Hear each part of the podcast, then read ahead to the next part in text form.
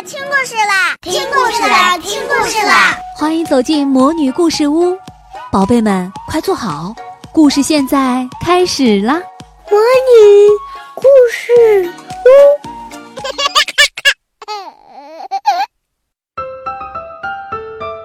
屋，面对哪些情况，你可以大声说不呢？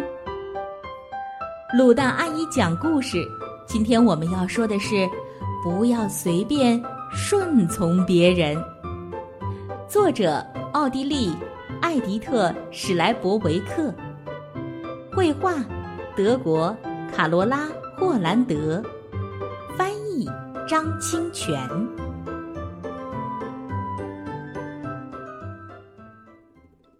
小男孩莱奥从外面回到家的时候，发现啊，妈妈的好朋友。凯琳阿姨来了，哦，小莱奥真可爱，来就亲一下。凯琳阿姨一把抱住了莱奥，没等莱奥同意呢，就使劲儿的亲了他一下。莱奥感觉脸上印了一个黏糊糊的口红印儿。莱奥站在镜子前，一边把口红印儿擦了又擦。一边用略带责备的眼神看着妈妈，妈妈无奈的耸耸肩，安慰他说：“好在呀，他不经常来。”莱奥很生气，他回到了自己的房间，拿出了图画本和彩笔，像往常一样。生气的时候，莱奥呢喜欢画画，可是这一次。奇怪的事情发生了，画笔自己在纸上动了起来，很快便画出了一个奇怪的小矮人。更神奇的是，当莱奥把图画本移到眼前的时候，纸上的小矮人不见了。不不知从哪里传来了一个坚定的声音：“莱奥看了看四周，从来没有吧。那个声音有点不耐烦了：“我在这儿呢，就在你面前。”莱奥这才发现，刚刚画面上的那个小矮人就站在笔筒旁，正在把橡皮当作球踢。橡皮划出了一条完美的弧线，飞进了飞进了铅笔盒里。莱奥真是怀疑自己在做梦呢。请把嘴巴闭起来，以免灌风；请把耳朵竖起来，认真听我说。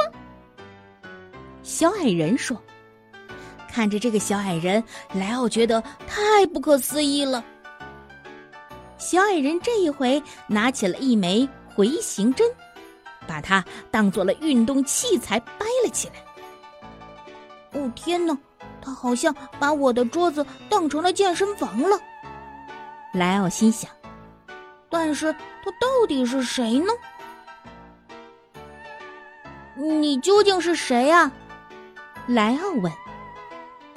我叫阿布。小矮人满意的看着被自己掰开的回形针，说。阿布，莱奥不明白，为什么叫这个名字呀？因为我就是来教你学会正确说不的。小矮人说。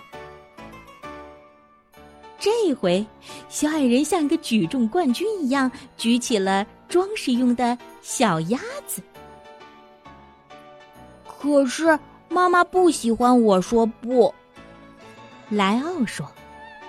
那当然了你以前说不是为了引起大家的注意，往往是毫无道理的，所以不受欢迎。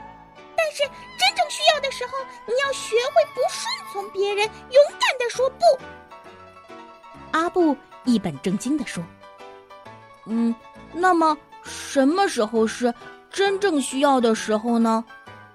莱奥问。阿布想了想说。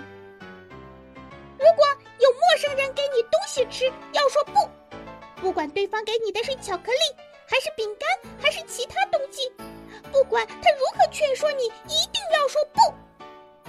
嗯，明白。莱奥点点头。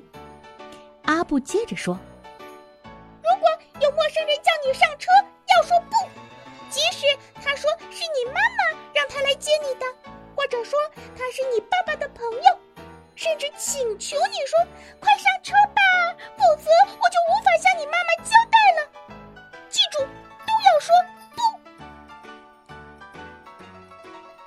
莱奥说。这些我早就知道了。阿布呢，已在铅笔盒上继续的说道：“如果有陌生人问你知不知道秋天大街在哪儿啊，要说不知道。无论他如何央求你，都不要为他带路。如果我知道那个地方，嗯，该怎么办呢？”莱奥说：“那也要说。阿布坚定地说：“大人应该向大人去问路啊，道理就是这么简单。”嗯，还有吗？阿布点点头。当然了，如果有人带着你闯红灯，还说“走吧”，反正马路上没有车，你一定要说不。在游乐场，如果有小伙伴劝你从攀登架上跳下来。即使他是故意刺激你说你不敢吗？你也要说不。排队买东西的时候，如果住在附近的阿姨想要插队，要对她说不。她可能假装没有听到，或者对你说：“我接下来还有急事要去办呢，请你帮帮忙。”但是无论他说什么，都不要让步。嗯，坚持说不吗？莱奥有点怀疑，小孩子可可以这样对大人说吗？会不会显得不礼貌啊？插队的人才不礼貌呢！阿布肯定的回答。不想让别人靠近你的时候，要说不。无论这个人是你的亲戚还是朋友，不管他是想摸摸你还是抱抱你。只要你不喜欢，就要说不不不。对凯琳阿姨也可以直接说不吗？莱奥有些怀疑的问。嗯，不要为了顺从别人而委屈自己，直接说不。阿布肯定的回答。嗯，那样恐怕他以后再也不会来我家了。莱奥说：“你在自言自语吗？”妈妈站在门口，吃惊的看着莱奥。“哦，不是啊。”莱奥没有说谎。不过，阿布现在已经回到了图画本上，重新变成了一幅画。准备吃饭了，你可别忘了洗手啊！妈妈看了看莱奥沾满颜料的小脏手，叮嘱道：“好的，我知道了。”莱奥答应着。莱奥心里很清楚，现在不是说不的时候。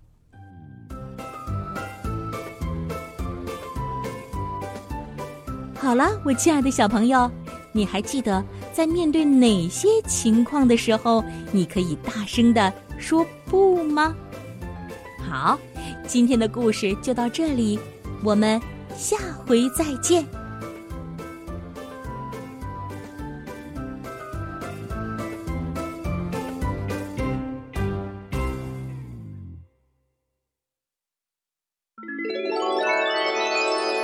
亲爱的小宝贝们，今天的故事就讲到这儿了。想听更多的好故事，欢迎你在微信公众号上搜索“魔女故事屋”，加关注来和我们做朋友。这里有更多的好故事等着你哦，我们下期再见。